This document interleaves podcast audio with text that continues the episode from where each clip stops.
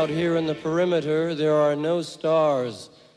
Out here, we is stoned, immaculate.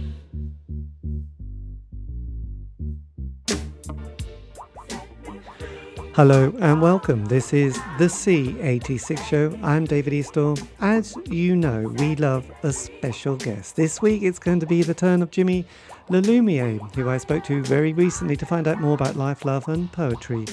New York punk musician, as well as a writer and a broadcaster, journalist, and much, much more. He was in a band called, um, well, Jimmy LaLumia and the Psychotic Frogs, um, who appear here, there, and everywhere. Anyway, this is the interview, so I won't go on and on because you'll find out more about Jimmy throughout this. Anyway, after a very long um, introduction with each other that I've edited out it was good, but it's um, not the best bit, but it was quite nice. Um, but we then got down to that very interesting subject that was the early formative years of Jimmy's life. Jimmy, I've told you mine, you tell me yours. It's over to you. Well, well, I'm a bit older than you, young man. um, I was born in 1952. I'm told I don't look it, but I and I certainly don't act it. But uh, my feet know what time it is. I'm in healthcare now, during the day. Right. And um, and uh, working in a dementia unit during COVID, which is very interesting. And I've always had a daytime job, not always in healthcare, but no. I've always had a daytime job to finance my nighttime adventures in the music business, starting in the 1960s. What year were you born? What 64 year? 64 was my was my. Oh, so I was already gearing up to uh, start making my way into Manhattan because I live on Long Island, all the way out. Uh, it's a it's a tributary. It's part of New York State, but it's an actual island which connects to Manhattan, and um, it's as far as deep into the woods as rural as possible, especially in the 1950s when people were just starting to move from the city out to the wide open spaces on Long Island. Right. So, as as a child growing up fascinated with pop culture, which for me back then was getting a copy of the record Lollipop by the Chordettes and um, things like that, early uh, pop records from the 1950s, and, and being surrounded by that as a young kid. At the same time as being exposed to classical music, which my mom would bring home yes. from the supermarket, where they had these low budget versions of classical recordings and she knew that I liked music. So I had a classical exposure at the same time that I discovered the world of pop culture very early on. And um, so, were your parents not a, were your parents slightly? I wouldn't say bohemian, but were they quite cultured and educated? Not at all. Not at all. Not not whatsoever. Neither of my parents got very far in school. They were uh, Depression era and they didn't even make it, you know, well past into the sixth or seventh grade here because right. they had to go out and work during the Depression years. And they were kind of, I won't say anti-culture, but they were they were anti-culture. Uh, I'll go ahead and say it. Uh, in fact, everybody that I was surrounded by was anti-culture. They almost kind of celebrated. I don't want to say their ignorance, but I'm afraid I just said it. and um, and as a result of that, because I knew I was, I came into the world as a different strain from the mm. rest of everybody else. Right. And yes. I was I was attracted I was attracted to cultural things. They resonated with me early on. I became an avid reader. I became a writer early on, and um, were you all of that? And I go ahead. I was going to say, were you a bit later on, did you suddenly pick up on things like the Beat Generation with, you know, Ginsberg and Kerouac and um, you know Burroughs? Were people like that sort of coming well, on your well, radar? that that was coming onto my line of focus. But um, I was 13 years old in 1965, and that was a very magical year to be 13 years old. I had a transistor radio, one of those little tinny small speaker radios, and the big music station in New York was 77 WABC AM, which kind of ruled the East Coast. Their nighttime DJ was a very famous American DJ called Cousin Brucey, who's right. still active and still very well known. And Murray the K uh, who was called the fifth Beatle, had been on 1010 Wins WINS, all AM radio at the time. FM had not really come into vogue yet in terms of getting into households. So I would just be ensconced in my room with my little transistor radio out on Long Island, far away from the action, listening to all this energy coming out of Manhattan, listening to these fantastic records from the UK yes. and from Detroit, the Motown thing, which I became a huge Motown uh, head, and to this day uh, still am. And um, I found out that I was a bit more fabulous, shall we say, than everybody else in town. I started appearing in plays in school early on, and I was always the showstopper, the one upstaging everybody. Look at me, look at me. So I was I was cut from a very different cloth than everybody else in my house at that time. Well, yes, and I celebrated it. I I celebrated it. You know, um, the world of pop culture was the pop culture was changing the world in the 1960s including what was coming out of Liverpool, what was coming out of um, what was coming out of the UK and out of Detroit, and the type of artists that were starting to happen. The Beatles represented a threat when they were new. They, uh, they, they the American parents were frightened of them, and especially the Rolling Stones.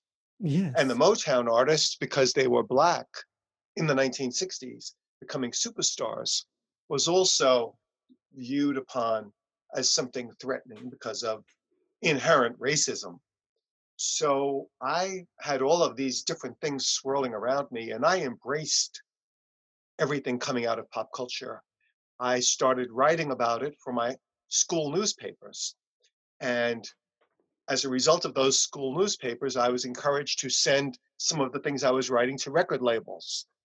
Because at that time, the promotion department's biggest job was to get records out to anybody that would write about the record yes. in the 60s because it was just vinyl back then and they needed quotable quotes and they needed to create a, a, storm and i picked up on how all of that worked very early on and uh, started writing for local music magazines including one called good times which i started writing for in the 1960s while just coming out of high school and i still write for to this day finding out that in a house where we didn't have a lot of money, my house started getting inundated with boxes full of records, free promotional records. And my parents thought I was joining what they called record clubs, that it was going to cost money. Oh, and I oh, said, no, it does not cost money.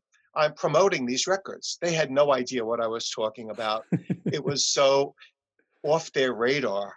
But I was suddenly getting invited to shows in Manhattan to interview people I actually took it upon myself to contact cousin Brucey at WABC and go up there and interview him in Manhattan. And the same with the late Murray the K. I did the very last interview with him. I became a very push forward type of person. I, yes. I did not take no for an answer. I'm very diplomatic and I'm very soft spoken, but at the same time, I'm a battering ram, if you can comprehend that. Nice. I'm a battering ram into a battering ram in disguise because yes. I come across as very soft spoken, but at the same time, as you're finding out, I never let anyone get a word in edgewise. But I'm going to allow you to do that right now since it's your show. It's no, it's fine. But then, you know, you said 65 was this kind of one moment, but then 67, you're probably 15 by then.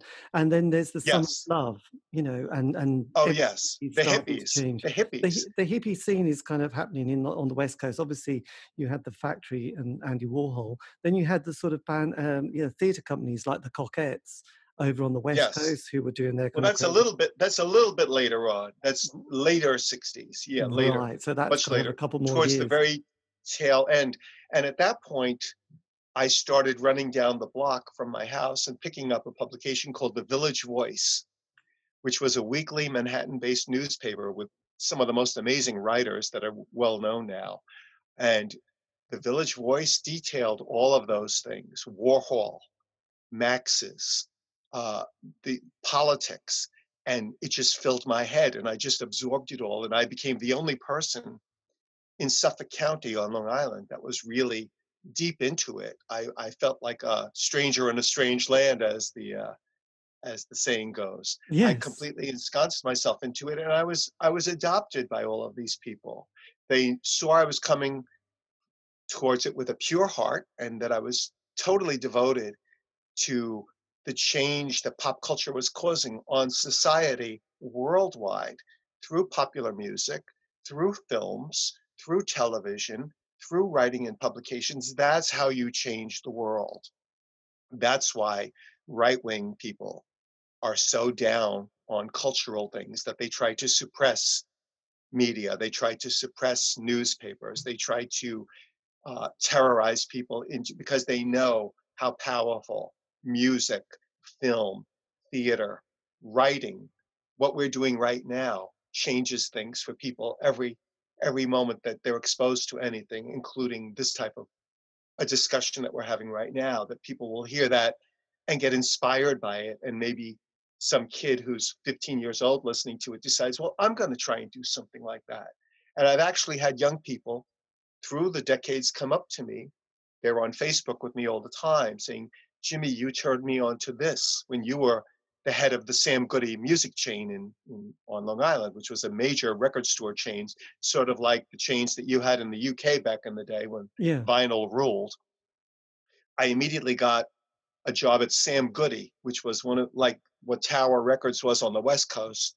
Sam Goody was on the East Coast, and I became a record department manager early on by buying a Jobriath album because I was the only person on Long Island that bought the album by Jobriath, who was a glitter glam person. And when I walked into Sam Goody's with my gigantic Italian afro and giant pink platform shoes and orange pants and a green top, they were like, What is this? Meaning me.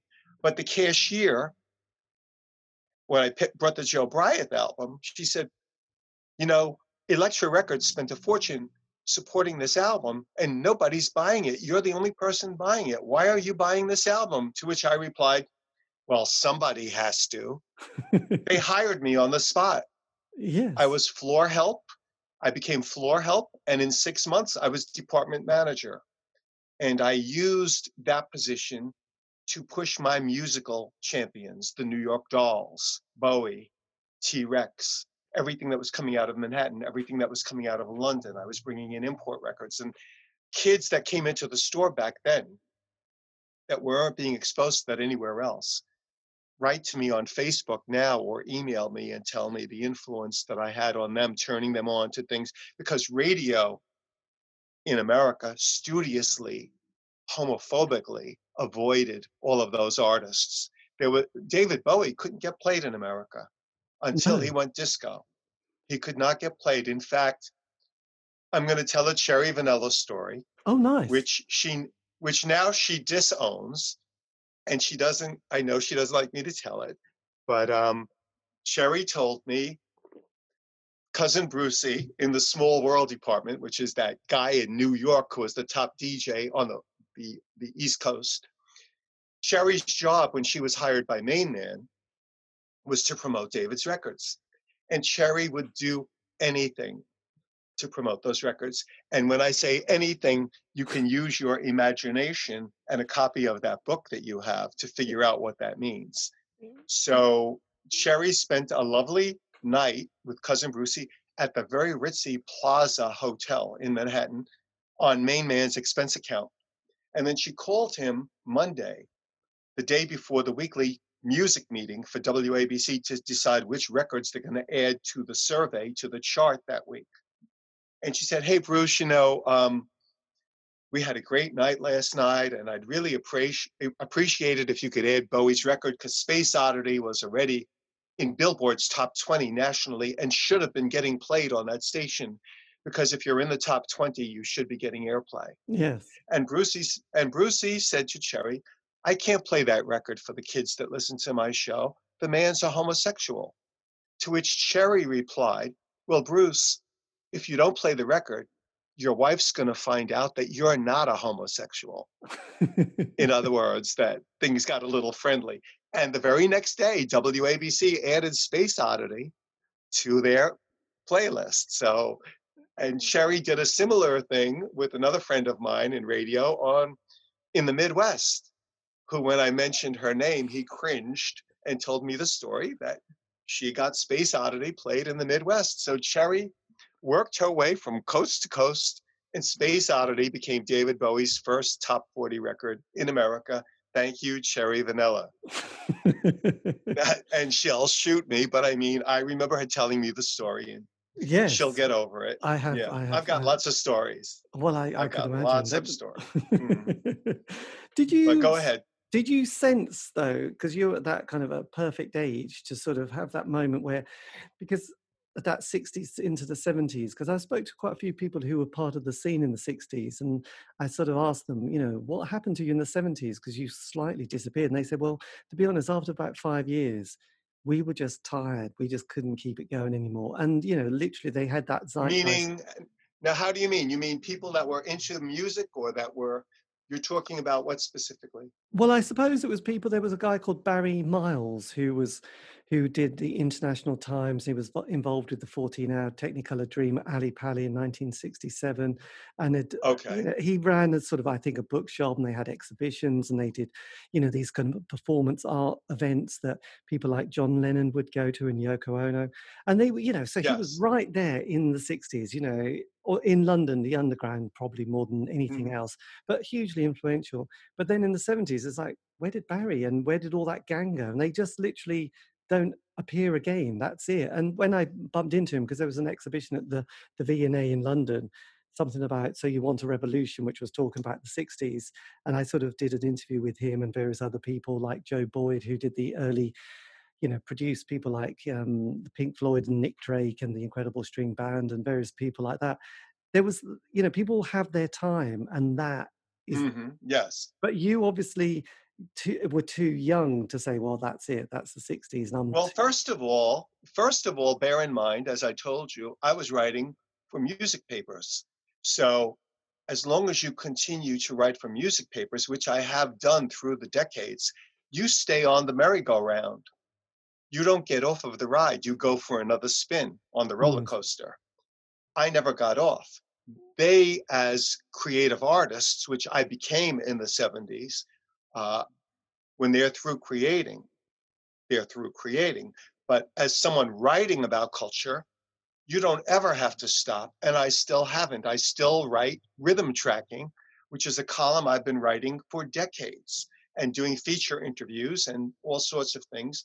So I never got off the roller coaster. I'm always curious to see where it's going to lead. I was so excited by the 60s political thing changing the world. And I was interested in seeing it change the world in terms of race, in terms of gender issues, in terms of everything. And all of that led to the 70s where all of those things happened. yes. All of those things happened.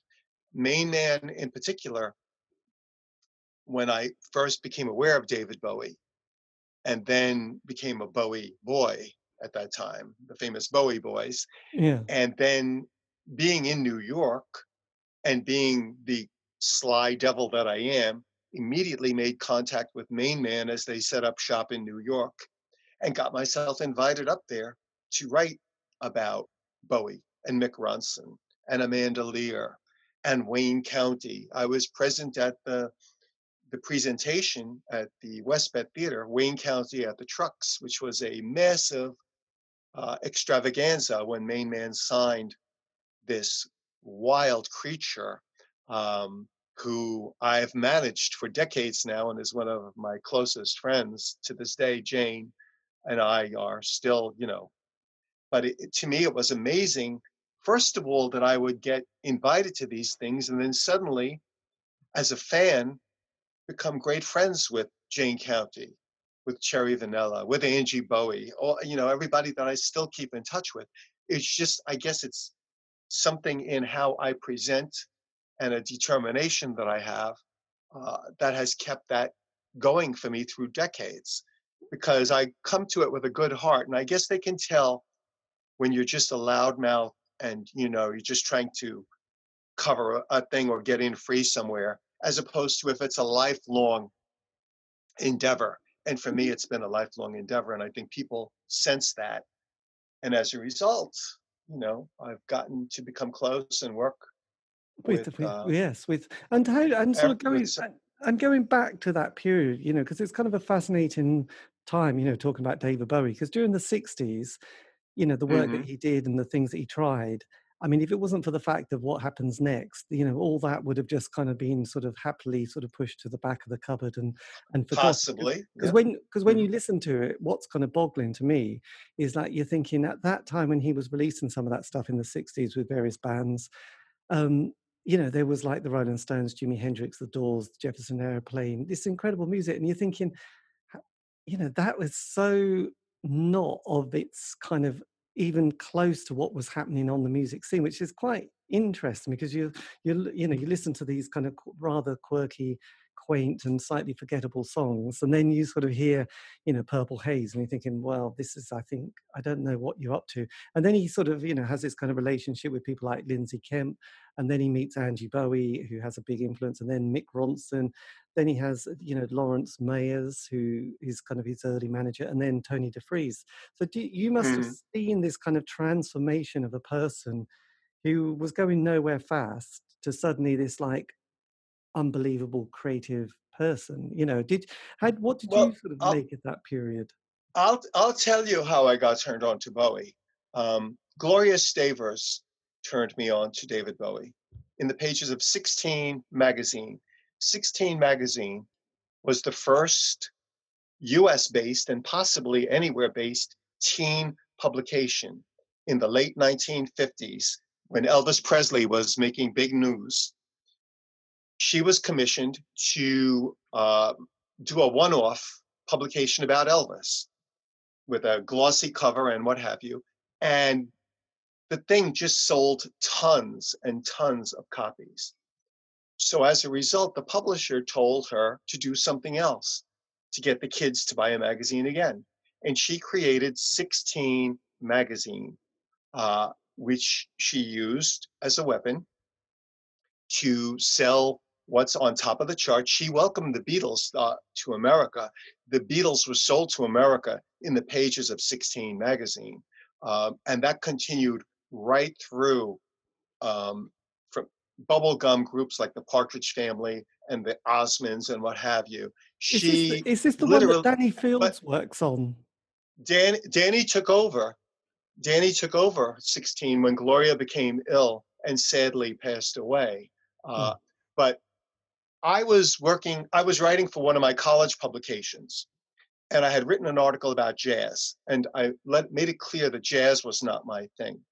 And this this world famous bass player was the head of the jazz department at the college. Sonny Dallas was his name. He has since passed. He came to the office where I was working. I thought he was going to knock my head off for the things that I said in my review of Thad Jones and Mel Lewis, who are highly regarded jazz uh, musicians. But he sat with me and we chatted. And when we were all done, he said, Well, if you could interview anybody in the world, who would you like that to be? And I think he was waiting for me to say Paul McCartney or Mick Jagger. Mm. I said, Gloria Stavers. And he said, Gloria Stavers. And I said, She's that. He goes, I know who she is. Why her? I said, Because the stars come and go, but the star makers stay in place. Well, as it turns out, this guy was great friends with Gloria Stavers. Now, if you ever saw the movie The Devil Wears Prada mm-hmm. about the, the the impenetrable diva, Gloria Stavers had that that thing going on in Manhattan. She was impenetrable because everybody wanted something from her because 16 magazine was selling millions of copies every month. Yes. You know, once the Beatles hit, especially. Sonny Dallas, who was one of her jazz friends, called her up and said, "There's this kid," and he said, "This what he, what I told you." I said to him, mm. and he's the real thing. She invited me up to the impenetrable offices of 16 magazine. She took me under her wing like a mother hen, and that was like a monumental moment for me. Gloria wrote about David Bowie in 16 magazine. She wrote about the Fugs in 16 magazine. Mixed in with all the bubble gum, she would write about the Grateful Dead, or she would write about a new Bob Dylan album. She used the cachet of a bubblegum magazine to turn those bubblegum kids onto Frank Zappa, she used that power to cover both worlds to help them transition from bubblegum to heavy duty stuff. And one of the people she wrote about was David Bowie. Yeah. And when Gloria wrote when Gloria wrote about David Bowie, that opened up my eyes and I became a Bowie boy because she was the hippest, the hippest person I have ever met and uh, the biggest influence that I've ever had. And when she passed in the early 80s, it was devastating to me, uh, you know, uh, Yes. way too soon. Absolutely. But she left her mark on me, and I feel like I carry a little bit of her with me in everything that I do. yes. And um, so I became a Bowie boy. I did the research. I found out about Tony DeFries. I found out about the cast of Pork, many of whom became friends of mine. I'm Facebook friends with Tony Zanetta, Vanilla, I keep in touch with all the time. Jane, I manage. I mean, and on and on and on. Lee Childers, I you know was friends with before he passed. And I made my way up to Main Man the same way that I made my way up to 16 magazine, and the same way I made my way up to Cousin Brucey. I came in very humble, but with an agenda. yes. absolutely. And I always managed, I always managed to get in there. And it's something I've always been able to do. It's just, I guess, the cosmic forces of how I present that uh, allows me to make my way past the velvet rope all the time, if you know what I mean. which is good. But you, unlike someone like Danny Sugarman, who got a bit carried away when he worked with the Doors and then becomes a junkie, you sort of work with the Mm. most extreme characters in showbiz. And you know, and also there was nothing before them particularly, so you can go, oh look, let's see what happens to this kind of world like you can now. And go, oh dear, it's not going to end well, is it? You know, if if someone's doing A, B, and C, you think, yeah, okay, this is not going to end well because we've got the experience. But back then, there was not much to look back on and think, you know, Elvis was still vaguely doing his thing, and and the Beatles had only just broken up in sort of 1970. So there wasn't a lot of things. But then you meet this kind of crazy gang of people like Main Man, and and as you know, listen to those interviews. But let me tell, but but let me tell you, I was fascinated with film. I would sit in front of the TV and watch black and white films from the 30s and 40s with over-the-top creatures like Mae West and all of these really larger-than-life, buxom and and bold character actors and actresses. And I saw that in Main Man. I saw the perpetuation of that into rock and roll. right. I saw Jane Count. I saw Jane County as Mae West, basically, and Cherry had a little bit of Mae West, and not just Mae West, but in other words, I incorporated in my mind already what Bowie did: the incorporation of theater and film into rock and roll. And I was ready to receive that information because I was a pop culture junkie, not just pop music, pop culture, theater, film, books, everything. I absorbed it and I saw that it all had its place, including its place in rock and roll. And Main Man really was kind of a manifestation of that as far as I was concerned. But it's interesting because, as you would have known, everything kind of ends in tears, doesn't it? Because I remember Yeah, well, yes. it because Yes, I, I did an, it- an interesting interview with Lawrence Mayers, who'd been pulled over to, to, to sometime sort of in the mid 70s to talk to both David Bowie and Tony DeFries in a hotel room in, I think, LA.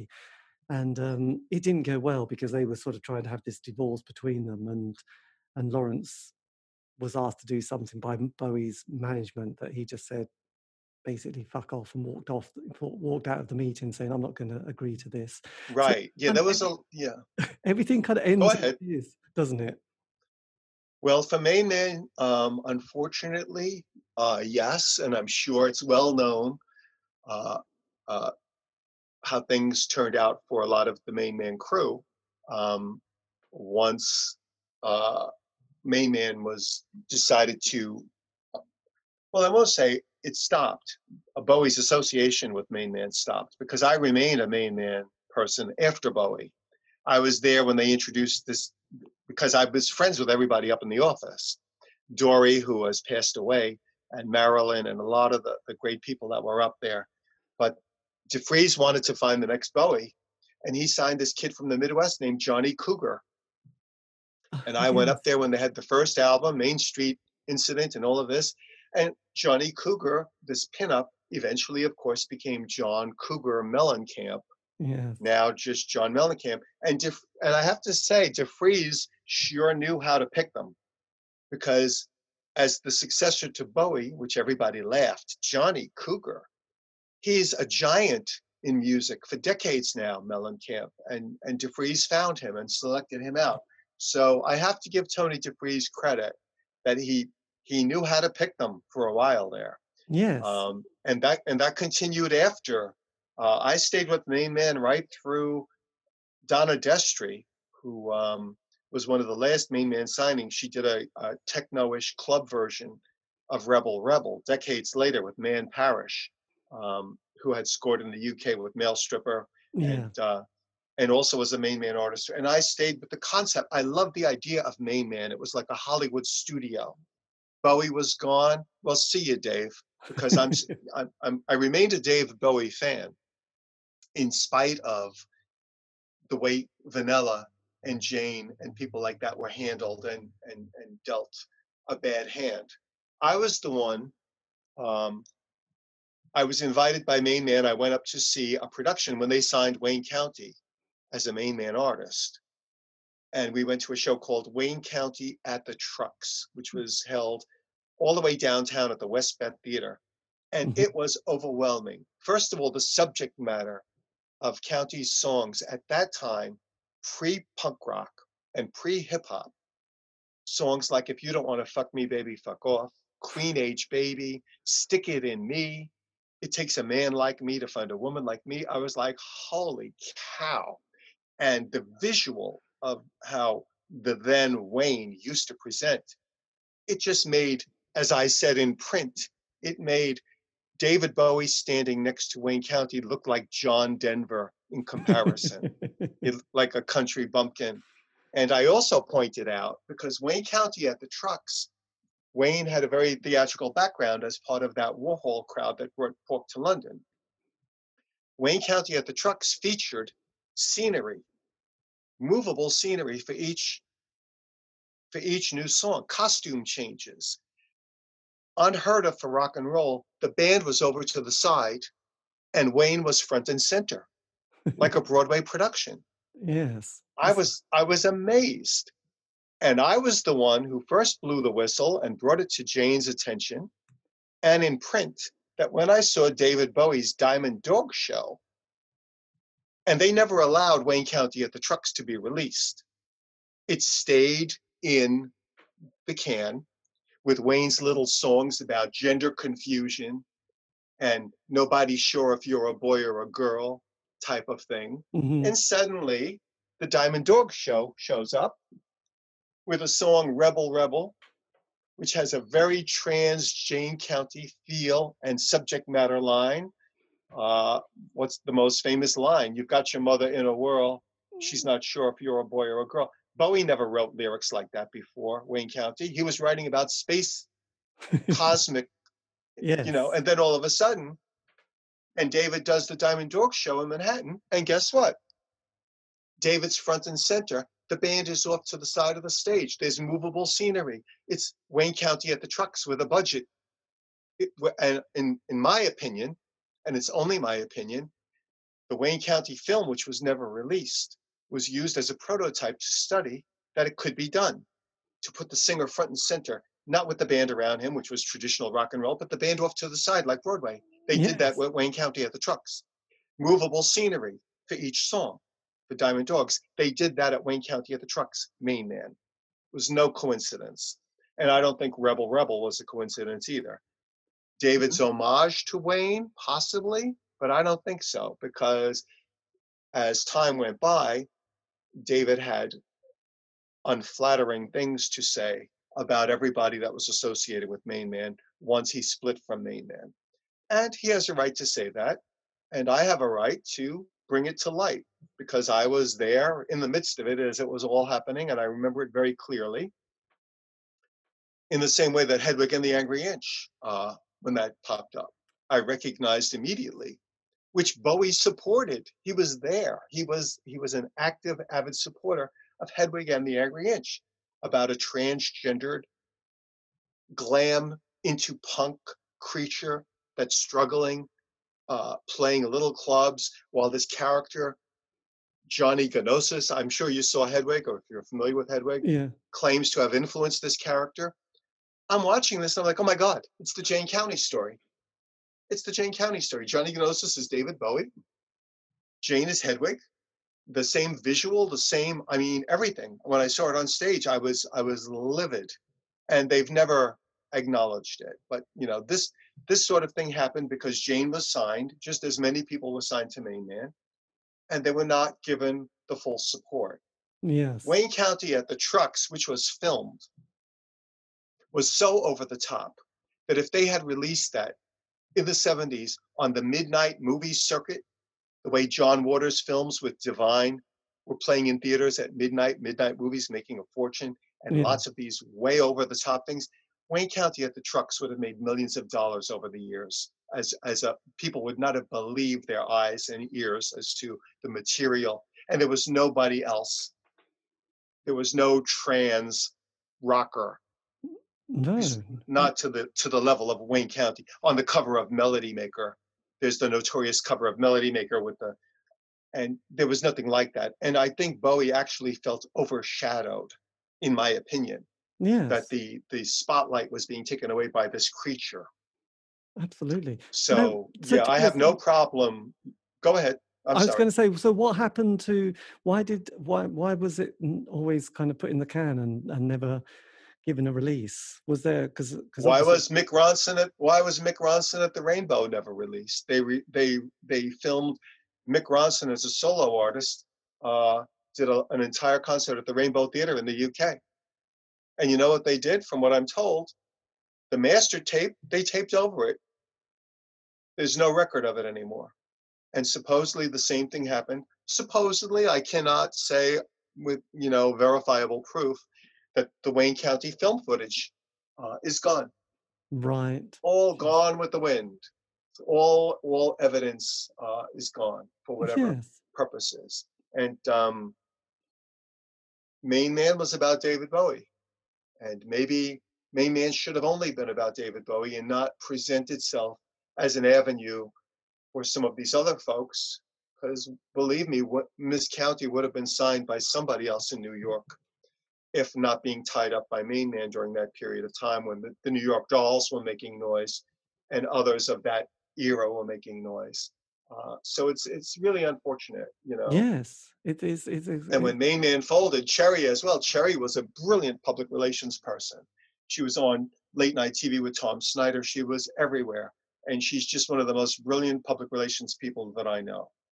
And they all just kind of got swept away with the breeze when David decided to divorce himself, not just from Angie, but from Tony DeFries, from Main Man, what have you. He just, and God bless him, he went on to bigger success than ever and then bigger than that and bigger than that. And he's a brilliant artist, and I am a fan of the work, but I am not a fan of the way certain circumstances and people who are friends of mine were handled yes. during that era.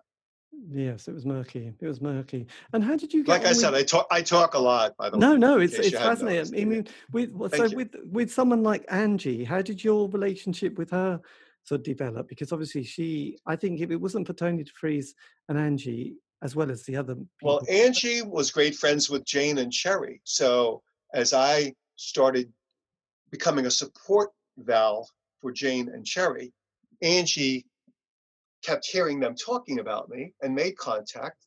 And we became great friends when we finally made contact with each other. And in fact, she had told me in a radio interview she did, she had her own uh, radio interview show, which I don't think it's up and running. Uh, It's listed, but it's hard to get where she said to me that she tried to contact me earlier and the floodlight the, the, the floodgates were closed for her to make contact with jim lalumia. I want to contact jim lalumia and what have you. And um, but we we are great friends for for years and years and years. And um, i became like kind of the adopted child of all the main man renegades you know at that, that period of time. I'm still in touch with her all the time. Yes, and, um, absolutely, and she also she also i truly do believe that David Bowie would not be the David Bowie that we know if it were not for Angie directing him, pushing him, bringing him to see Pork, introducing him to the Warhol concept, introducing him to all these characters that then influenced him as well, that became the core of Main Man at a certain point. Angie was the mover and the shaker. She was the one saying, You've got to do this, you've got to do that. You, you know, she never gets the credit that she deserves. I'm giving that credit to her again right now. Yeah. Well, it's interesting yeah. because um, because there was an exhibition David Bowie is, and I went to see it, and yes, and being you know having been obsessed with him, I realised there were various things that were omitted, and Angie and Tony DeFries. Oh, absolutely, absolutely. Well, because he had the final say.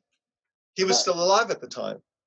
But the just actually, I'm was, diverted. But I did an interview recently with a guy called Robin Mayhew, who okay, who was um.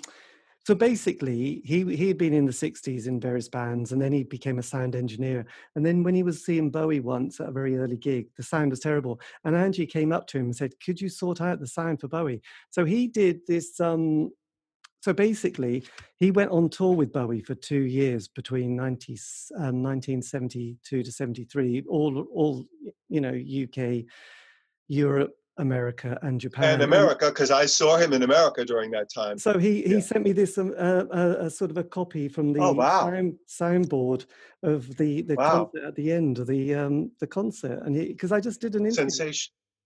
Wow, great! So I'll have to check that out. I have. You yeah, must must go and okay. get in touch with Robin because he's he's still vaguely making music because he you know has got an amazing story. But it was Angie who who sort of he who ta- tapped him on the shoulder and said, you know, you could could you kind of sort this out because we just haven't got a good. Sound. It was it was Angie who found Mick Ronson, as far as I recall. Angie was the one who pushed Mick Ronson uh, when David Bowie really needed a Mick Ronson. He really, and Lou Reed really needed a Mick Ronson when Lou uh, did the uh, Transformer album, when he did uh, Walk on the Wild Side, and the arrangements. And Ronson is another one who is standing in the shadows a lot of the time and does not get the credit. The Bowie legacy was built on the backs of people like Angie and Mick Ronson and the, the, the people from Pork who became components of Main Man. That's what attracted us, the glamour of it all. Like I said, I'm a Hollywood fan and Main became like the new Hollywood. Right. It was a star factory, and the people working there themselves were stars. And would David Bowie have developed without that? Maybe he might have. To the level that he did, I don't think so. I think all, if you look at the British weeklies back then, like Melody Maker and Sounds and New Musical Express, they were writing as much about Vanilla and Miss County and Angie as they were about David because it was not just about the music, it transcended the music. It was mm. a, it was the glam scene, and he was considered having deposed the late Marc Bolan. He had become the center of the universe, and he had all these satellites floating around him. And those satellites made it all that much more glamorous. And I really don't think that he would have been in the position to make the next move of abandoning everybody, which is what he did, which I'm sure is considered a great business move, and I can't fault it. Look what he turned into. He turned into a worldwide, global, decade spanning superstar for decades. So, yes. from a business standpoint, you can't fault it. But from a non business standpoint, uh, it's a bit malevolent in my book. But yes. that's just having been there on the sidelines and sometimes more than just the sidelines, it was uh, a bit much. But God bless him. He he left a brilliant body of, of work behind. So you know. But but did you? I'm also, sorry. Go ahead. No, I, I was going to say, did you also sort of see that next move when he gets into sort of young Americans and working with people like Ava Cherry and uh, Luther Vandross as well as Carl? Well, look at look at look at the period of time. What was Bowie's big ambition? He wanted to be a star in America. Now, Rebel Rebel, which should have been a top 10 single, got no top 40 airplay.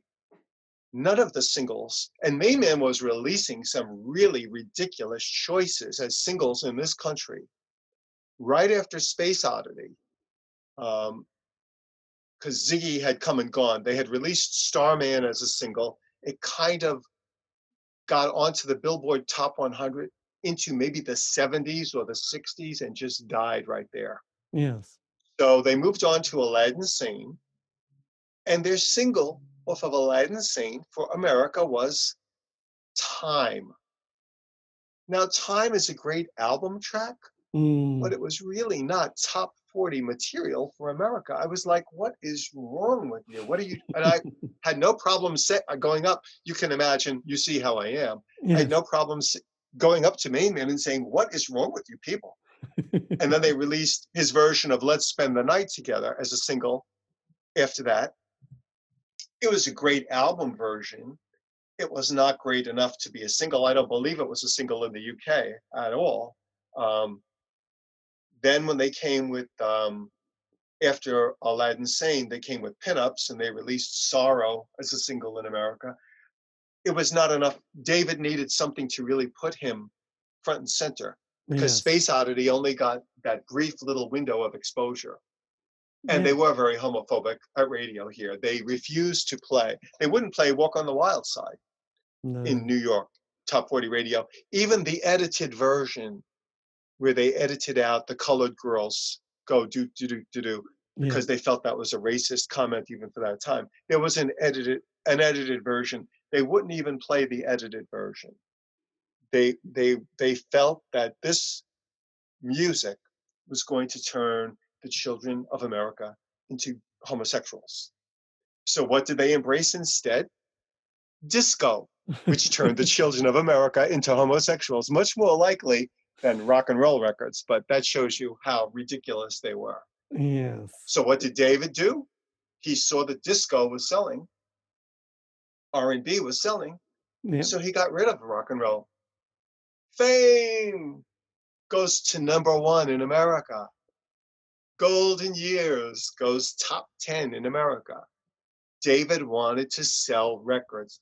Somebody said to me up at Main Man, if he had to put on a cowboy hat and do a country song to get on the charts, if he thought that would work, David would do an amazing country and western song and present himself as a cowboy act because he just wanted to sell records. And he was a brilliant songwriter. And he made that transition flawlessly Mm. from glam rock king to soul train, Yes. dancing on soul train and doing the whole thing and fame and flawlessly, flawlessly. And Bowie fans were so dedicated that they didn't even flinch. They went right along with him through each change, which is why I guess we got Changes One Bowie as the best of album because he went through changes. He wanted to sell records. And guess what? He sure did. Yes, absolutely. But then he sort of he was always good at picking up people like, you know, even that that video, there's Klaus Nomi, isn't there, with him with that kind of suit that he's kind of Well, he was David was downtown. Don't forget, um, David uh, met Iggy at Max's Kansas City. Danny Fields had Iggy sleeping on his couch in Manhattan, and Danny Fields was constantly at Max's, and um, had had, uh, from what I recall, uh, interplay with Bowie, and brought Iggy to Max's one night, and Bowie and Iggy met at Max's Kansas City, and suddenly the Idiot album and Lust for Life and everything that followed and the David Iggy coalition. I mean, this was after Raw Power. yes. This was after the ill-fated Stooges main man period, because the Stooges were also main man for that brief moment in time when the Raw Power album came out, and David was supposed to produce it and remix it, and he never really did, or just whatever. The, I love it. I love the Raw Power album. I thought it was brilliant. I still listen to it all the time. yeah. But then they kind of split for a while, and then suddenly David was in New York and had the apartment in New York, and um, Danny Fields brought Iggy to Max's that night, and David and Iggy were reunited. And from that point on, their work together became quite illustrious and, uh, and celebrated, and brilliant work. Yes, absolutely. Max's really was Max's really was that um, that melting pot right there. Everything, uh, uh, all the worlds of art, culture, theater, uh, plays, uh, poetry, sculpture, rock and roll, classical models from Vogue magazine. all in one big cosmic uh, logjam there. It was just incredible in, in its heyday. Yes, because there's another character I know you've mentioned, Leee Black Childers, and what was quite Mhm. amazing was that I'd done an interview with a guy called I think it's Smut, Smutty Smith, who was uh, Yes, he was uh, Levi and the Rockats. Yeah, he right. was he's Yeah. from Essex. He's you know he's there in a club, you know, just looking fantastic. And Lee sees him and thinks, "Great, I'm going to put him in a band and start a band. I'll take him to Mhm. New York." And it's like, well, he's never played an instrument. And it's like, well, have you got an instrument, Lee? And he's like, oh, we'll work that out later.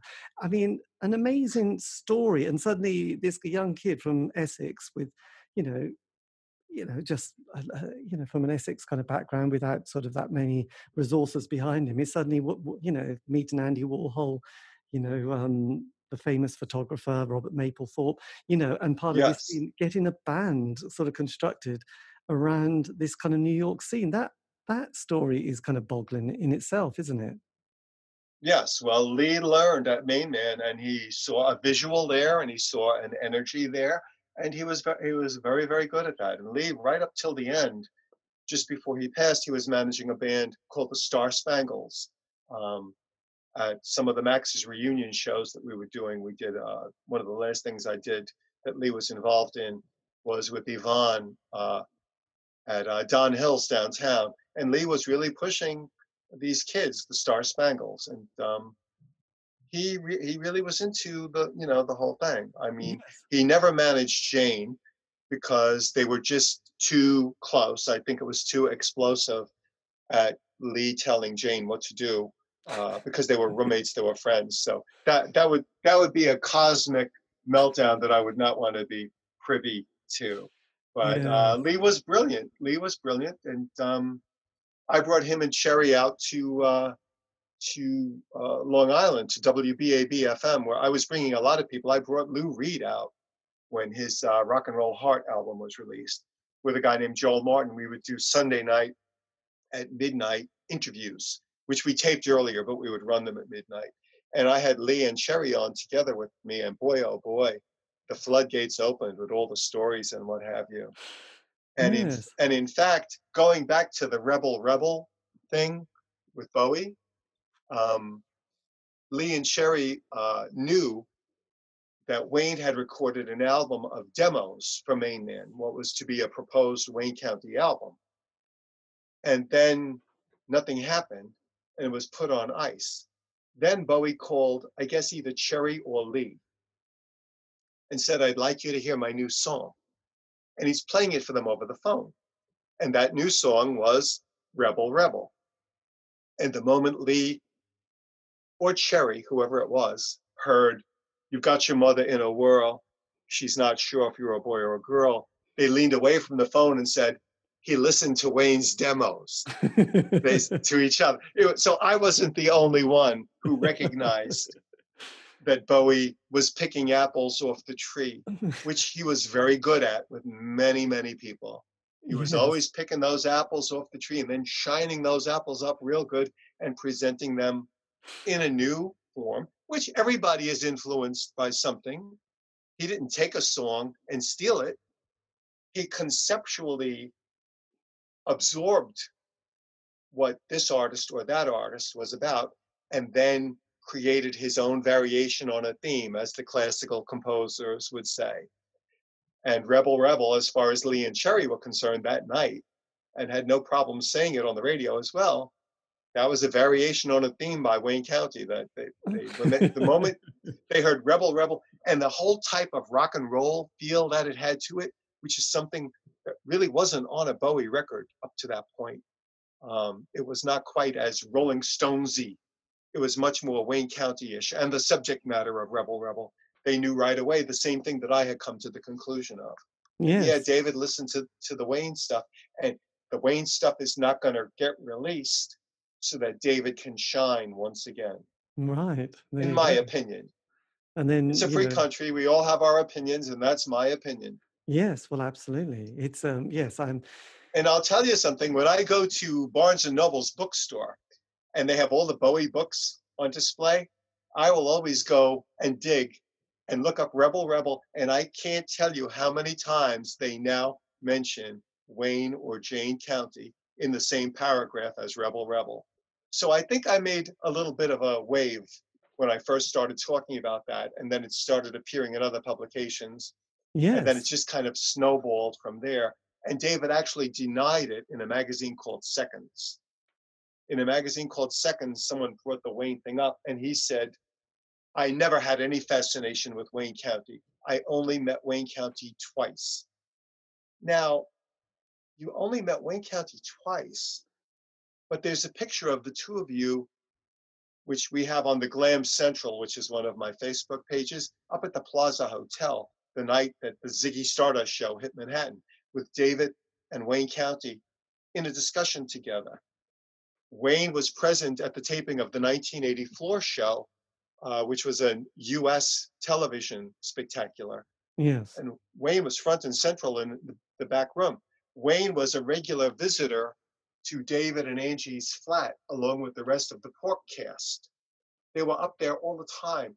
So how would, and th- those are just a few handfuls, only met twice. Don't you realize we don't all have dementia? We have memories. I mean, but it seems like when he would get angry at a situation, he would try to rewrite history. And people who didn't know the full history would go, Yeah, he only met that, that person twice. That's, yeah. And, you know, but those of us who were around know that it's, it's a slightly different saga. And hmm. having said all that, and I'll say it again, Bowie was brilliant. The work was brilliant. Everything is derived from something. But sometimes give the dog a bone. You know what I'm saying? Throw a few scraps to, you know, I mean, and he seemed incapable of doing that, with a few exceptions. With Iggy, he would always come back. Even after the raw power in Bergoglio, they did reunite after the meeting at Max's and did the RCA albums. yes. So with certain people, where he felt, yeah, and the connection with Iggy went on for decades. So that's, but there were many others where that was not the case. yes. But then pick you. one of those apple, he'd pick one of the apples off the tree, eat that apple, and keep walking. And uh, God bless him. I guess it worked to him. Yeah. Go So, ahead. I was going to say, but you also you go from sort of being a, a journalist to then also wanting to be in a band, which is quite an amazing jump, isn't it? Well, I think I mentioned at the beginning of this that I was in theater in, in school, that I was the very out there person. Yes. I I and you know, coming from my background, I always had like a low opinion of myself. I was made to feel almost like an outcast because of my differentiation from everybody else in my house, from everybody else in my neighborhood. And it was only when I started getting exposed and meeting all the people in the city and my theatrical ambitions were coming to the fore. And then suddenly punk happened. Punk was starting to show its head towards the end of the 70s. And John Holmstrom had written an editorial in issue number one of Punk magazine called Oh, Death to Disco Shit. I thought it was a fascinating article, and I felt that disco was eating up all the airplay that was being denied in America to glam and then later to punk. So I created the Death to Disco button based on John's editorial. John was not happy at the time. In a follow up issue of Punk, he did a Death to Jim LaLumia editorial. we have since kissed and made up. We're good now. but it then dawned on me when a band on Long Island, a local band called Twisted Sister, who you may have heard of since then, I'm sure. Yes. Uh, they went into a record store that was selling my buttons, and suddenly they were performing at the Mad Hatter of Stony Brook down the road from me, doing a uh, I Hate Disco song. So I said, now wait a minute, that's my thing. Now, Jane County had released the Max's Kansas City song, 1976, where she name checks all the groups that play Max's. And at the end, she runs down who's playing there these days. Oh, the Talking Heads, Patti Smith, this. There's a whole grocery list of names. And at the end, she says there's this new group that everybody's talking about called the Psychotic Frogs. She name checks that name in the song. There was no such group. It was just a crazy name that Jane made up to go along with all the crazy names of the other bands that were on the scene. Mm. I was managing a local band who were going nowhere. I said, I've just written a song about disco sucks. And Jane County has a record out where she talks about a band called the Psychotic Frogs, which doesn't exist. But it's getting publicity worldwide because everybody bought that Max's 76 album. And lots of people worldwide heard that name and thought there really was a Psychotic Frogs. so guess what? Jimmy LaLumia and the Psychotic Frogs were born with Jane's full blessings because it was a fictitious name that she just made up. But I knew it had built in public relations value for everybody listening to that Max's record, where Jane name checks the Ramones, the Heartbreakers, Talking Heads, and this new group everybody's talking about called the Psychotic Frogs. They really thought Jane was talking about a real band. It was built in publicity for the Death to Disco single, Nice. which put me on the map.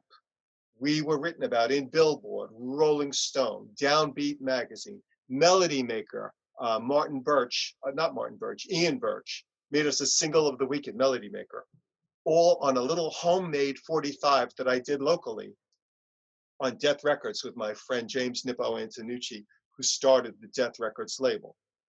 And Death to Disco to this day is still written about, is still treated in an iconic manner. And I had to learn how to be in a band really quickly because I just went into the studio and did the record. There was no real band. And then suddenly we're getting booked locally. And then suddenly we're getting booked in Manhattan. And then suddenly we're booked at Max's Kansas City through the good graces of Peter Crowley.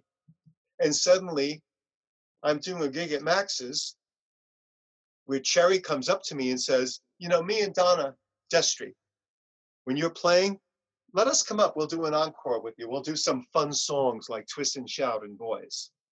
So suddenly I've got Cherry Vanilla and Donna Destry are going to join me on stage at Max's. I was like, oh my God. So what happens? Jane County flies in from Berlin that night, comes into Max's and says, Cherry's going up with Jim? Well, if Cherry's going up with Jim, then I'm going up with Jim. So now suddenly Jane County is joining us. There's a picture of us up on Facebook, which you may have seen, of me surrounded by Vanilla County and the late Johnny Thunders. Now, Thunders was at Max's that night, and I had tried to help him a number of times, but he had various difficulties, which are worldwide well known. Mm-hmm. We're not going to go into what they are. When we were sitting downstairs at Max's, he fell asleep on me while I was speaking to him, and I stormed out. I was like, nobody falls asleep on me when I'm speaking. So I had had it with him. But when he saw that Donna, Cherry, and Jane were coming up with me, he came up to me very politely. And if you look at the picture of him on Facebook or on any of the pages where it's posted, he's as contrite as a little dormouse. And he asked me, Can I come up with you? Now, Johnny Thunders never asked anybody, Can I come up with you? He would just jump on stage in the middle of somebody's set and just take over and push them out of the way. He politely asked. So suddenly, the three artists that I worshiped, I love Johnny Thunders and the Heartbreakers. I love Cherry from the Main Man Days and her great albums that she put out on RCA. yes. Wayne County, it goes without saying. And suddenly, the three of them, along with Donna Destry, the three of them would join each other on occasion on stage. But the three of them performing together never happened before and never happened again. They joined me that night on stage for the encores, Twist and Shout and Boys, which are available, by the way, on Spotify on my Live at Max's uh, Yes. album, which is up on Amazon Music and what have you. And Thunders actually took the microphone away from me. And he actually sings Twist and Shout. But then he hands the mic back to me to do boys, and John plays alongside me. Jane, Cherry, and Donna are backup girls, and the Psychotic Frogs are playing. And it was a it was a historic night for Max's, and I could not believe that the three these were the three iconic figures of Max's in 75, 76, as glam was morphing into punk. It was Mm. Johnny Thunders, Wayne was still Wayne County at the time, and Cherry were the biggest headliners in New York at that time. The Ramones were just coming up, Talking Heads were just coming up, but it was the transition characters who were making their way over. And suddenly they're all on stage with me. And fortunately, I got Bobby Belfiore, the sound man at Max's, to record it. So it's captured on tape that it actually exists. Yeah. So that to me was, I mean, that was like Godhead for me. I could not believe, and people could not believe that they were all up there with me on their very best behavior ever. Nobody wanted to piss off Jim. I thought that was very funny. And John was trying to make it up to me for having fallen asleep on me downstairs. So Yes. I think I got the best out of that deal. Yeah. That was amazing. So then, I mean, Oh, there's there's so much, so much. Of this, uh, you know, I've got to write a book. I think I really do. well, I know even the, we could the go guy. we, we could go on for hours, you know, uh, with with stories. But This is this is true. Actually, we haven't even got into the eighties, have we? Um, so, I mean, again, you know, one thing that's always, you know, as I was saying, sort of boggled me, it boggles, are the people who managed to sort of navigate and survive this. And and obviously, New York has this reputation of, you know, horrendous drug problems and people sort of being casualties left, right, and centre, and and you know, dropping dead quite quickly. You managed Right. to. You managed to sort of n- navigate all this again, you know, into another decade. I mean, again, how did you manage to do this? I was a good little Italian boy from Lake Ronkonkoma out on Long Island. I was not in Manhattan. I was Cinderella. I would come into town and I get back home before the chariot turned back into a pumpkin, if you know what I mean. Right. I always kept, I always literally kept my nose clean. I would smoke some pot. I would drink a little bit, but no needle ever touched my arm. Nothing funny ever went up my nose. I was too full of myself to leave myself exposed in that way. And I had become enough of a fan of myself, which I had never been. I had always felt like I was getting away with something. And by the time of the late 70s, I found that what you have to do, what we all have to do, is become fans of ourselves and realize we have worth. We're making a statement just as you make with your program that you do. Mm. We have every reason to celebrate ourselves, that we're being heard somewhere right at this moment. And so I had no need for drugs. And uh, as a result, I'm 69 next month. But people look at me and say, You certainly don't look 69, and you're certainly not acting like you're a year away from 70, but I am. And I think part of the reason is I avoided all of that. I never had any desire. I never wanted to have to be picked up off the floor and dragged into a room somewhere that had no appeal to me whatsoever. So yeah, thank you for noticing. But um, yeah, I the most I would do is smoke a joint every once in a while. But there you go. Usually having disastrous effects on a psychotic frog show. but um, people will still talk about some of the shows where when I would get high from smoking pot, the show would just go sideways and the band would be like, what the fuck is he doing now? But people still talk about the show. So I guess, I guess I left a bit of an imprint, you know, yes. And and, and I'm still here to talk about it. well, absolutely. And since that time, I'm sorry, go ahead. No, and I was going to say, what was the kind of lifespan of the band after that kind of the live shows that you did from Max's and a couple of EPs? Well, first of all, the Psychotic Frogs lineup, with the exception of Pete Scarlatta, who was my bass player and who took all my wacky lyrics and turned them into songs, we went through a number of lineup changes because I think, in all honesty, especially on Long Island, I don't think they really got what I was doing, the boys in the band.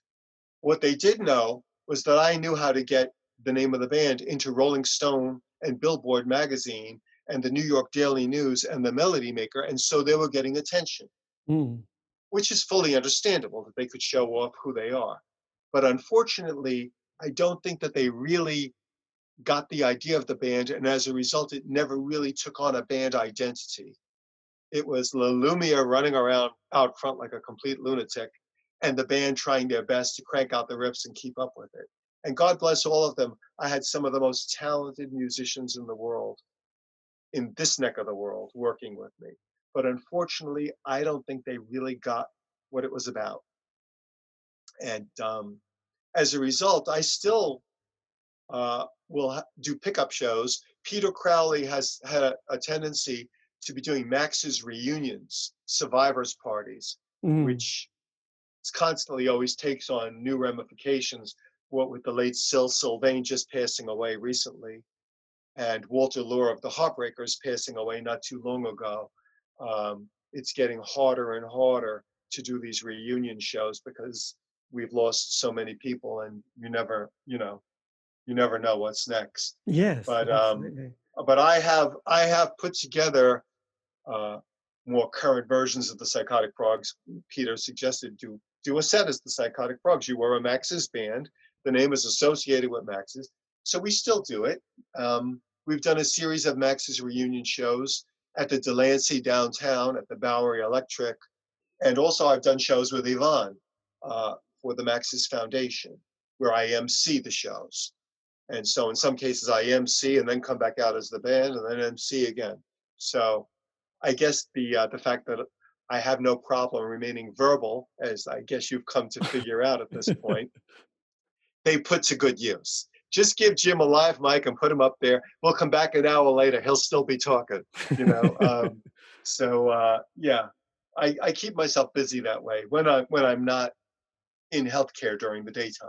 well, absolutely. like and and just kind of daytime it's a daytime world and a nighttime world and you know yes. i'm sorry what were you trying to say I, I was going to just say, you know, how did you then sort of navigate the last couple of decades? Because obviously, the 70s, you pack so much in and, and have been involved in so many things. But then obviously, life continues and scenes change. life continued and what happened and you know i was always in working for record retail as well as i told you with Sam Goody's where i became a manager and then eventually opened my own store um, what happened was as a good devoted italian boy my mom became very ill and got to a point where she could not be left alone at home So I had to choose between my store and mom, and I chose mom. I closed the store, brought all the records home with me, which I now sell on Discogs since vinyl is back in fashion again. Yes. And I did all the things for my mom uh,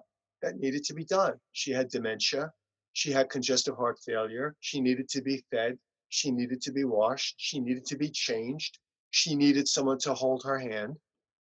And I did. And when she passed, a relative of mine said, Your mom gave you a gift on the way out the door. And I didn't realize what that was, but it was a career in healthcare because I felt compelled to continue doing what I had done for my mom for other people. And as a result, I have a wonderful pension plan now after 13 years of working for the state of New York. Uh, my salary went up so that I have a great social security, um, you know, type of thing. It, that was that was byproduct. That was a byproduct of it. That I got a real job that would always be in demand. And, and I've got news for you. With what I've done, I can still keep working till I'm 90 because, as we know, the shape of the world right now, health-wise, what I do in the daytime is very much in demand, and I have to gauge myself because I'm not exactly a kid anymore, Mm. but it has kept me physically fit because I'm always, when you're a male aide, you're the one always picking the 300 pound guy up off the floor that fell or trying to create, to keep the two guys that are trying to beat each other up from beating each other up because they're confused and they don't know why they're arguing. But you've got, and it has kept me very physically fit. It has kept me very mentally fit. But I am going to be stepping back a bit because I am a year away from 70 and I don't want to become a broken toy. And in that line of work, it's very easy. One misstep, you damage an arm, you damage a leg, you damage your back doing it. And I'm I don't intend to let that happen. Yes. So I intend to always I al- I intend to always keep a hand in there. And I do owe that to my mom because I really don't think if I didn't do what I did for my mom, that I would have found my way into this line of work. It just kind of led me there Yes. as the person who said to me, Your mom gave you a gift on the way out the door. And then I finally understood what they meant, which was a daytime career, which is very fulfilling and pays the bills and has a pension and all the other things that nothing else I had ever done would have generated. So I'm very thankful for that. Yeah, absolutely. But I'm still writing for Good Times Magazine. I'm still writing songs. In the past few years, I did Leave My Pussy Alone with Jane County, which you may or may not have seen on YouTube. It was an animal rights um, track, which Mhm. has gotten great attention. I wrote I Gender T for Jane as well, which was a trans anthem that I wrote for her. I wrote a song called Junkie See, Junkie Do, which I recorded as a solo artist, all in collaboration with a guy named Mark DiCarlo. They're all available on YouTube. They're all available on Amazon. Danny Garcia, who's doing a Max's documentary film right now, Mhm. I'm allowing him to use the music in his documentary film. So it'll probably be reaching a few more people when his documentary comes out. He's speaking to everybody that had anything to do with Max's. And um, there'll be a, that will be out sometime, hopefully this year or at the very latest, early next year. Danny does some great documentaries, which he's done on Sid and Nancy, and which he's done on um, Stiv Bators, and uh, there's a whole bunch of things Danny Garcia has done. Yeah. So I'm very excited to have been included in interview form with him, and also making these tunes available to be included. And even Death to Disco is going to make an appearance in the Max's film because Max's is where it was all happening at that time for the psychotic frogs that led to everything else happening thereafter. Yes. So my hat is still in the ring. I'm still, you know, You- You're it still a ain't over yet. No, absolutely. I'm still a player. You did mention about possibly writing a book. Has that sort of has that is that still an idea, or have you started sort of mapping out? It is an idea, but it's an overwhelming idea because there's so much. Because I never stopped. It would have to be growing up as a different kind of kid in a rural area and how pop culture affected me, learning the how to's of pop culture by writing about it and getting invites and Mm. becoming part of that crew, and then learning how to make the transition from writing about it to being written about, to be the one that's the focus of a feature interview, to be the one that people call you and ask, Can we interview you for this publication? And everything that goes along with it. And and some of the stories that I told you, there's tons and tons. I just recounted the Elizabeth Taylor incident between myself and Miss Taylor at Carnegie Hall in the 70s. I was invited to go see a disco group called Brass Construction at Carnegie Hall. Uh, they had a, a, a hit single called Movin'. And I went with my photographer, John Ingoldia, who took great shots of Max's back in the day. So we go to Carnegie Hall and we have, and I did not realize at the time that Carnegie Hall had more than one event happening at the time, that there were multiple theaters where something's happening here and something's happening there. So we go upstairs. We was I was smoking a little pot on the way in because that's as far as I went, as I told you. Mhm. We go upstairs because I wanted a drink. I needed a drink or two, put one or two away before going to see this disco group. So I chose this grand table right in the center of the dining area. And I'm sitting there with John. And about 15 or 20 minutes later, a fancy waiter comes over to me and says, Excuse me, sirs, I hate to interrupt, but Miss Elizabeth Taylor has requested the use of this table if you don't mind. Now, I was drinking and I had smoked some pot. So I was like, Oh, is that so? Well, then Miss Elizabeth Taylor can come ask me herself because I figured they were trying to clear the room Mm. and Taylor and the entourage. She was married to a congressman at the time, Congressman John Warner, and her social se- and social security secret service was there with them because it was a congressman and his wife. Yeah. So I figured I'll get up in a minute or two, but I, of course I had to let out a La Lumia.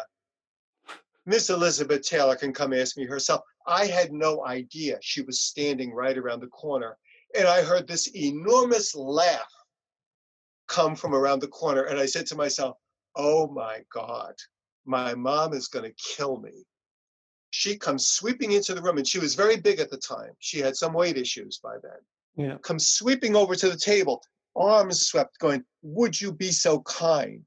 I almost passed out.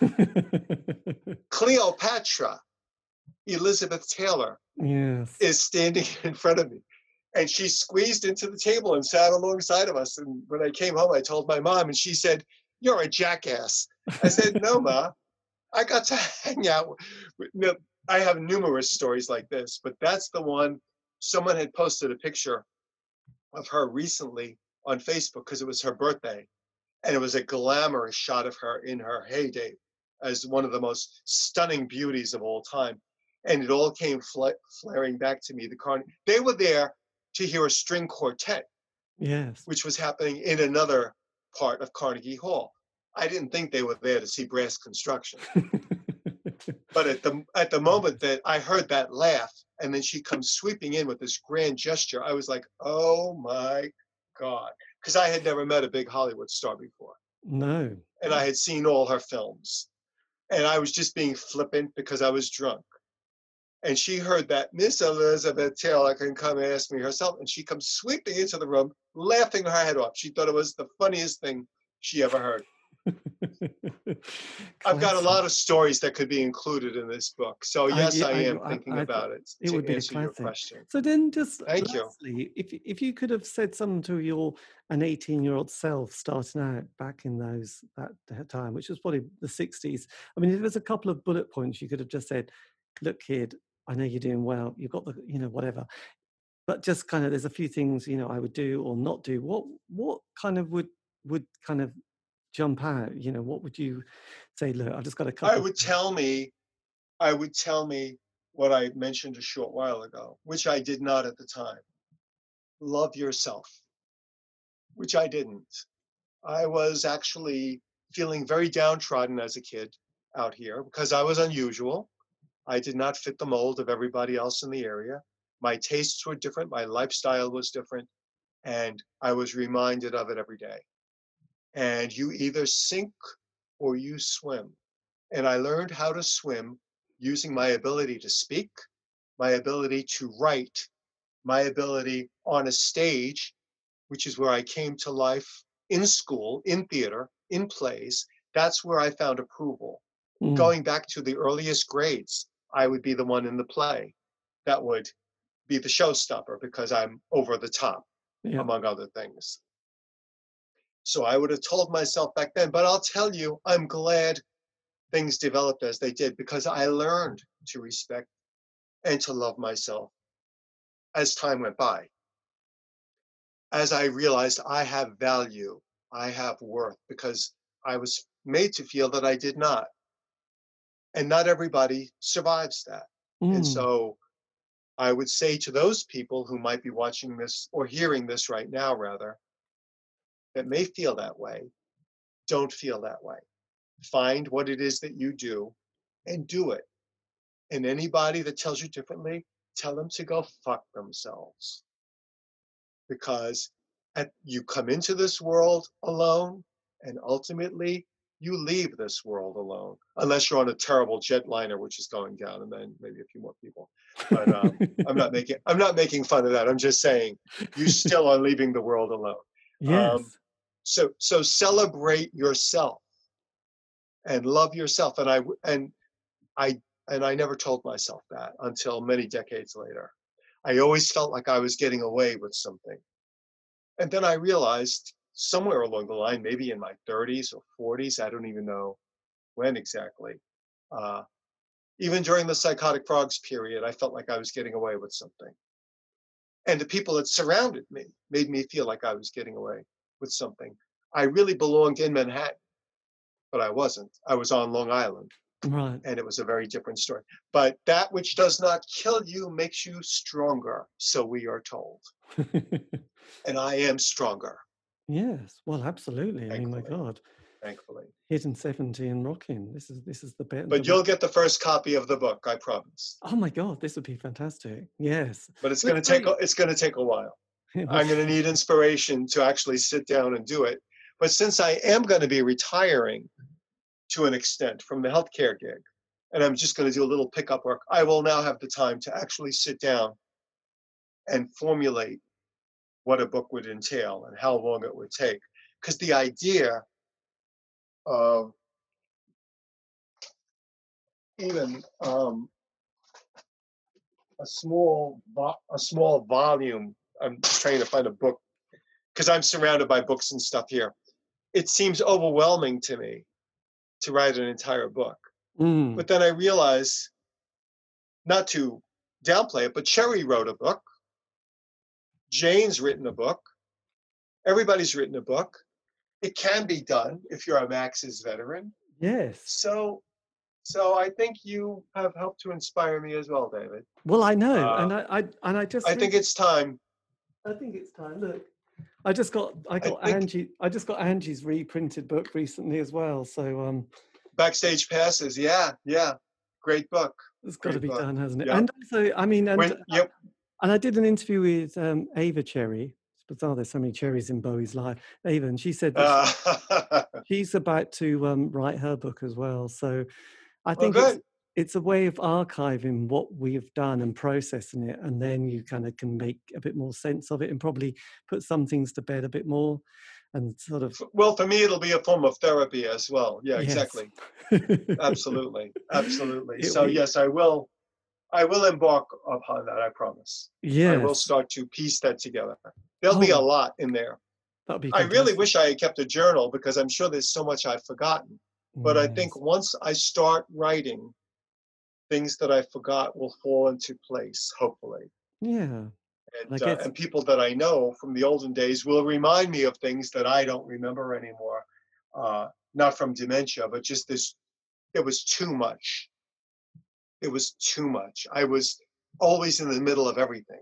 If I had kept a journal, the journal would be a mile, a mile high because I was just everywhere doing everything constantly.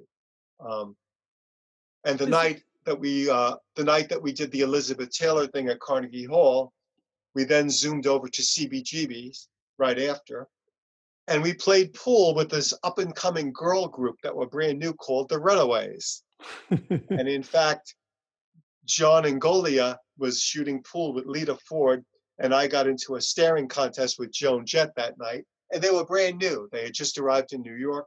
And of course, as we know, the Runaways made some noise thereafter. So there's a uh, there's a lot of having been in the thick of all of that day after day. And I, it'll take some time, and I'll have to make notes, but I, I I promise I will start to work on that. That's great. Well, actually, last year I was going to just say because Dana Gillespie brought her book out, and also Laurence Myers brought his book out last year as well. So yeah, well, that's the thing these days, I guess, to it's uh, it's the to do a, thing. to do a book. Give Yeah. yourself, give yourself But, two years um, of hard writing. Well, that's exactly probably what it would take. But if I write the way I speak, a book would probably fill up in 24 hours, as I guess you've figured out by now.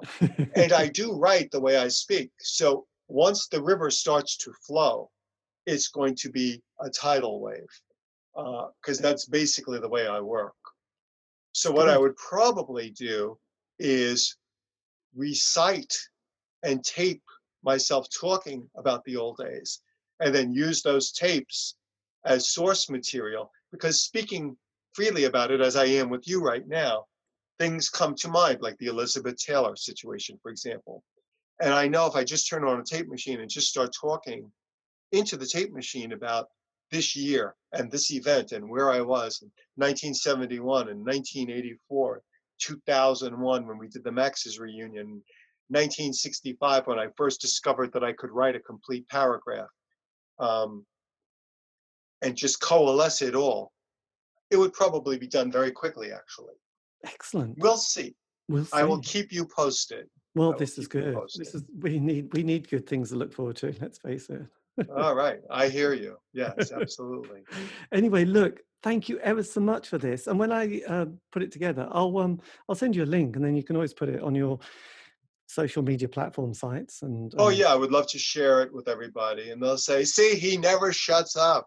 it'll be, it'll be- it's fine. um, but yes, absolutely, and thank you, thank you. yeah well thank for, uh, you it's, the time. it's amazing and um, well i'm just so pleased we're also we're still feeling so positive after such a strange few years anyway this is good Yeah, everything is going to be everything is going to be better, and you stay safe and you stay well. yes keep in And touch good, Absolutely, I promise. Take good care and thank you. Take care. Bye bye. And you that got it. Oh, and that is the end of the interview. I love keeping that last bit in. Anyway, that was me in conversation with Jimmy LaLumia to find out more about life, love, poetry, and all that other stuff. Um, this has been David Eastaugh, the C86 Show. If you want to contact me, you can on Facebook, Twitter, Instagram, do C86 Show. You'll be there. Keep it positive no negativity here. Also, I've been doing all these interviews for years.